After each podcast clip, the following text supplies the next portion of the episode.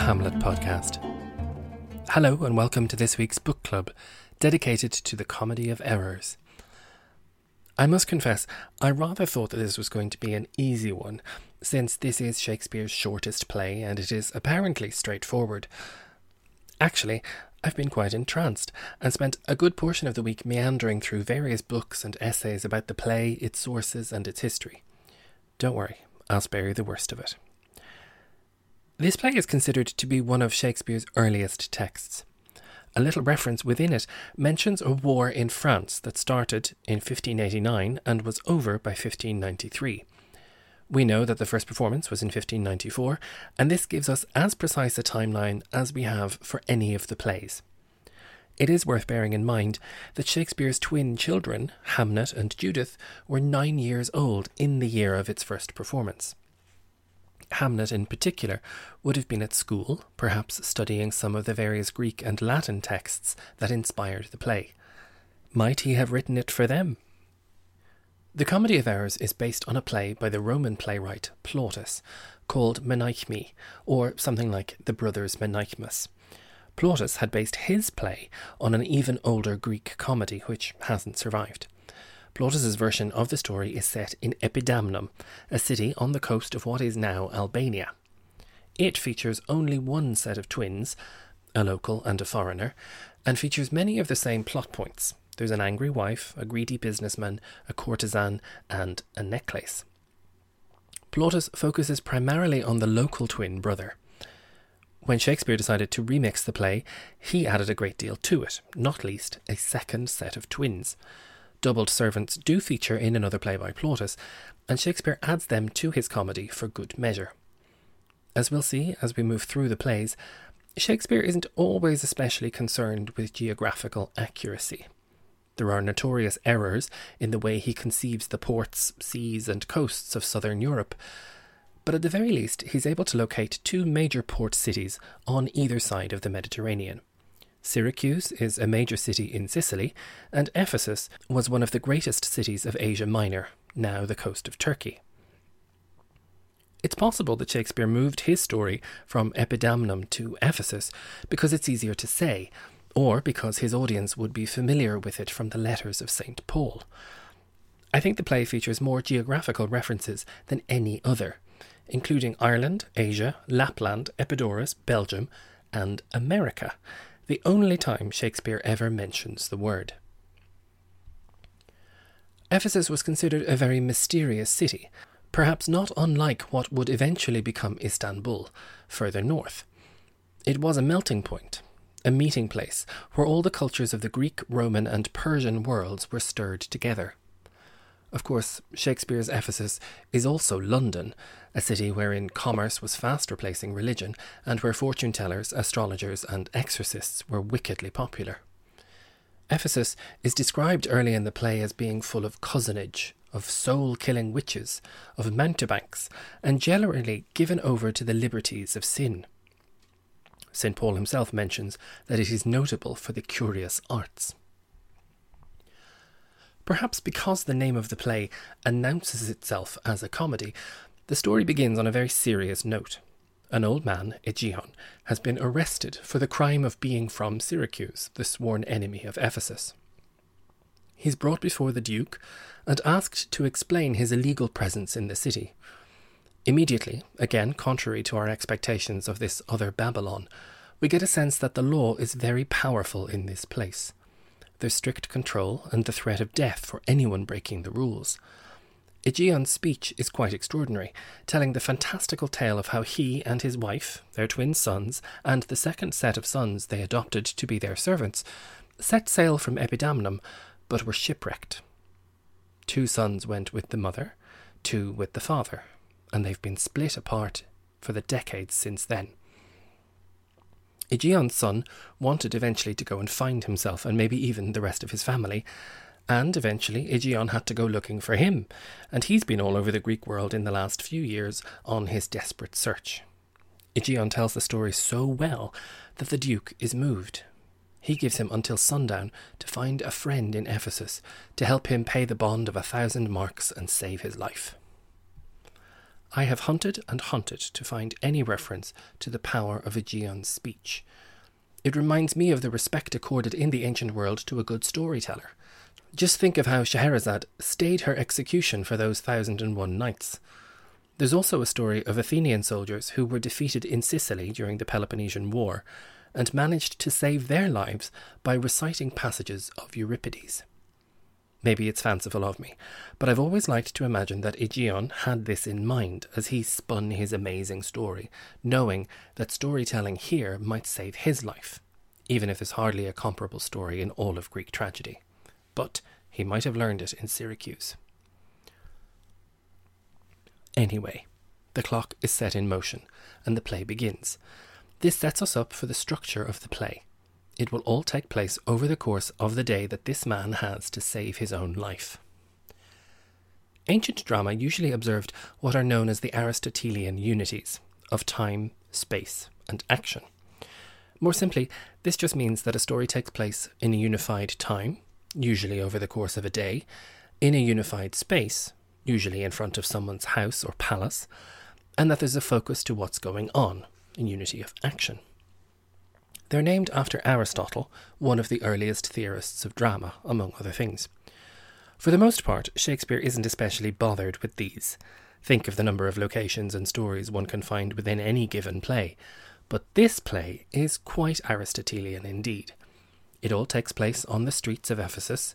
It all takes place on a single day. We go from something like mid-morning to the dreaded 5 o'clock, when Aegeon must pay or die. It is worth noting that the good people of Ephesus conform to a famous description of the good people of Ireland, who eat their dinner in the middle of the day. Having set up this strict world with midday meals, harsh laws and death penalties, and set the clock ticking, Shakespeare creates a rather dazzling ball of confusion. The fun of the play is that all of these rules and structures we think are in place will all have to come apart at the seams. We meet a man, Antipholus, and his servant, Dromio, both from Syracuse, fresh off the boat that morning. A kindly local quickly tells them that they should hide where they come from, since that very day one of their countrymen is about to be executed for having been caught here in Ephesus. So they try to blend in. Antipholus proposes that he will go and lose himself in the town. This is no accidental turn of phrase. He continues in one of the play's most famous speeches, "I to the world am like a drop of water, that in the ocean seeks another drop, who, falling there to find his fellow forth, unseen, inquisitive, confounds himself. So I, to find a mother and a brother, in quest of them, unhappy, lose myself." Already we know that it's his own father that is due to be executed. Our knowledge of who's who is what makes the play so funny. But Shakespeare doesn't make it easy. No sooner has he had this moment of introspection, it appears that Dromio comes back from his errand. Of course, it is in fact Dromio of Ephesus, who has been sent to bring Antipholus of Ephesus home because dinner is ready. Antipholus of Syracuse, who he actually meets, is not amused at what he assumes is his servant's joke. This local Dromio starts to think that his master is mad. Now, I'm not going to recount all of the intricacies of the plot, since that alone would make for a rather long podcast. The confusions begin with the Dromios and one Antipholus, but then the madness and the confusion start to expand. Local merchants, associates of Antipholus of Ephesus, are in the middle of various dealings with him. He has ordered a chain as a present for his wife, and there's a whole back and forth over that. There's a prostitute that he visits when he is denied entry to his own home, because Antipholus of Syracuse is eating with his wife instead. And eventually the deaths, confusions, panic, anger and madness result in a fake exorcism and half of the city piling up at the doors of the priory when the abbess appears. She has one of the best first lines for any character in Shakespeare, when she gets to tame the madding crowd and cry out, "Be quiet, people!" Of course, this abbess is Emilia, the wife that Aegeon lost off the coast of Epidamnum, and eventually the two sets of twins are restored when they're both spotted on stage together. Questions about how Emilia managed to live so long in the same city as the two boys with whom she arrived, and indeed how two sets of twins from opposite sides of the Mediterranean all managed to wear identical clothes on the same day, seem to be beside the point. From as far back as Euripides' obscure play Aeon, all the way to Oscar Wilde's Importance of Being Earnest, there is a delight in watching stories of family reunions, however improbable, and a little part of all of us rejoices when we see a mother get her children back, a brother find his brother, a father his son. It's all the more poignant in this play, since Shakespeare really plucks on the heartstrings in the moment when Antipholus of Ephesus does not recognise Aegeon, and the old man can do little but weep at how time has aged him.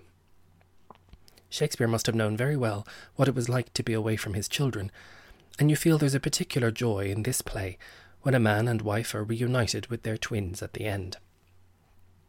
Time is mentioned throughout the play. People are constantly asking what time it is. The boys from Syracuse often get the time wrong, and at one point there's a concern that time might even be running backwards. This is part of a larger sense that things just aren't quite right in Ephesus. Not quite something rotten, but definitely something very curious indeed. This play has more talk of magic than A Midsummer Night's Dream. It has more mention of witches than Macbeth, and more talk of Satan than any other play. Amazingly, this short text also talks about madness more than any other play. One might have thought that Hamlet would clinch that crown, but it and Twelfth Night, interestingly enough, come second on the list, after The Comedy of Errors. Twelfth Night is another play that features shipwrecked twins, confusions, and a quack doctor, but we'll talk about that another time. So, Ephesus is a weird place, and therefore it might not at all be surprising to encounter one's doppelganger there. We don't know that there will actually even be a happy reunion until the very end, and, as is always the case in the best comedy, it's funny to us because the stakes are increasingly serious to the people involved. Things just get weirder and more dangerous for the Antipholus brothers and the Dromios. No less a thinker than Plato wrote in his Cratylus that one of the most basic elements of our reality is that we are each a unique individual in the world. Elsewhere, Plato also wrote that in his ideal republic there would be no theatre, since, of course, theatre itself relies on a kind of artificial doubling, a recreation of the world in performance. For Shakespeare, the idea of this doubled self was very close to home. Identical twins are fascinating to us because they are two but also one. They are unique but not unique, since they are also identical. Stories abound of how twins have particularly distinct connections, sometimes bordering on the telepathic even. So again, Ephesus is the perfect setting for such anomalies. It's no wonder, then, that Antipholus of Syracuse hopes to lose himself in the ocean to find that other drop, his other self, his twin. This being a Shakespearean comedy, he manages rather conveniently to pick up a wife over the course of the day. She is Luciana, and her sister is married to the other Antipholus. Luciana is entirely Shakespeare's invention, a further expansion of Plautus's original. In Plautus's original, there is one shrewish wife, and she's translated into Adriana in the Shakespeare play, who is a rather more sophisticated and interesting woman than anything that survives in Latin. Having moved to a new city, he expands the population and fills it with many more interesting characters. This new city, Ephesus, is also the setting for the final scenes of Pericles, one of Shakespeare's latest plays. I can tell you now that it will be the last play that we get to on this odyssey through our book club. Ephesus was famous for the letters of Saint Paul, and also as the city to which Mary, the Mother of God, went and lived out the rest of her life. In the ancient world, it was famous too as the home of the temple of Artemis, or Diana, which was one of the seven wonders of the ancient world. Artemis was a virgin goddess, and perhaps it is possible that Shakespeare was blurring the lines between holy virgins by setting the play here. There's a joke about Vestal virgins in the play too, but that's more about a kitchen wench tending the hearth than any sacred celibacy. Rather than Emilia being the abbess of the temple of Diana, Shakespeare actually calls her house of worship a priory. Almost everyone in his audience could have known that the theatre, where the Lord Chamberlain's men performed before they moved to the Globe, was built on the grounds of what used to be the Benedictine priory of Holywell. It could make sense, therefore, to see Emilia as a Catholic nun, an inhabitant of a holy place that has not stood the test of time. At the end, Emilia gives a very beautiful speech. 33 years have I but gone in travail of you, my sons, until this present hour my heavy burden ne'er delivered. The Duke, my husband, and my children both, and you the calendars of their nativity, go to a gossip's feast, and go with me, after so long grief, such festivity. 33 years, heavy burden, for a mother, and nativity. Each of these little phrases really does start to echo Mary, the mother of Christ. One little tidbit that I did not know at all. Gossip comes from the word god-sib, which means godmother or godfather. A gossip's feast, therefore, is a celebration after the baptism of a child, or when a child is welcomed into a community. She, Emilia, invites all that are assembled at this place to the celebration, and thus undoes the misery caused by the various awkward and thwarted meals that others have had throughout the day. Despite having bolted the doors earlier, she now opens them and welcomes everyone into the priory. There's something almost spiritual about this ending. Unlike other comedies that all seem to end in weddings, this one ends in a family reunion and rebirth.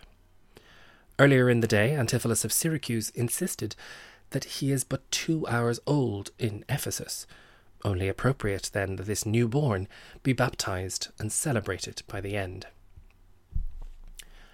It is the two Dromios that get the last words of the play. I have to ask, though, are any other servants in Shakespeare subject to so much abuse? They feel to me like descendants of the put-upon servants of Greek and Roman comedy, brothers of those who appear in the Commedia dell'arte. The violence they endure is slapstick, but it is startling how much they have to go through all the same. The play goes through a systematic exploration of the effects of all of this crazy business on a community. We start with the perceived lowest, who are the foreigners and servants, and then society women, then merchants, and finally, the perceived highest, the Duke. Nobody is actually mad or crazy, but the play does show how thin our grip on reality can be. The only difference between sanity and madness might just be how everyone else perceives you. I myself have had very happy experiences with this play. It was the first Shakespeare play that I ever experienced in a professional rehearsal, when Ninagawa directed an all-male production in Tokyo. A production of this story also has the distinction of being, I think, the funniest show I've ever seen, and that was an American company who reworked it as The Comedy of Errors and created an all-rap, all-male production that is quite unlike anything I've ever heard. The audio, I think, has been recorded, and you can probably find it on YouTube, and it's called The Comedy of Errors. Also available online is another American production by the Flying Karamazov Brothers, whose version combines just about every circus, juggling and acrobatic trick you can imagine. I've never seen any show crammed so full of stunts and gags, but hey, the meaning of the word farce actually comes from the French for stuffing, so it's rather appropriate. It's also beautifully spoken and great fun, and the Adriana in it twirls a baton like nobody you will ever see. To those who might discount this play as early or simple or too short even, I'd encourage you to have another look. In this play, Shakespeare really is laying out his stall, and from it we can see the seeds of many of the themes and fascinations that will blossom in the plays to come. For next week, we'll move away from comedy, mostly, and have a read of a great favourite for many, Romeo and Juliet. There'll be a link to the full text of the play on the website, thehamletpodcast.com, and I'll speak to you next week.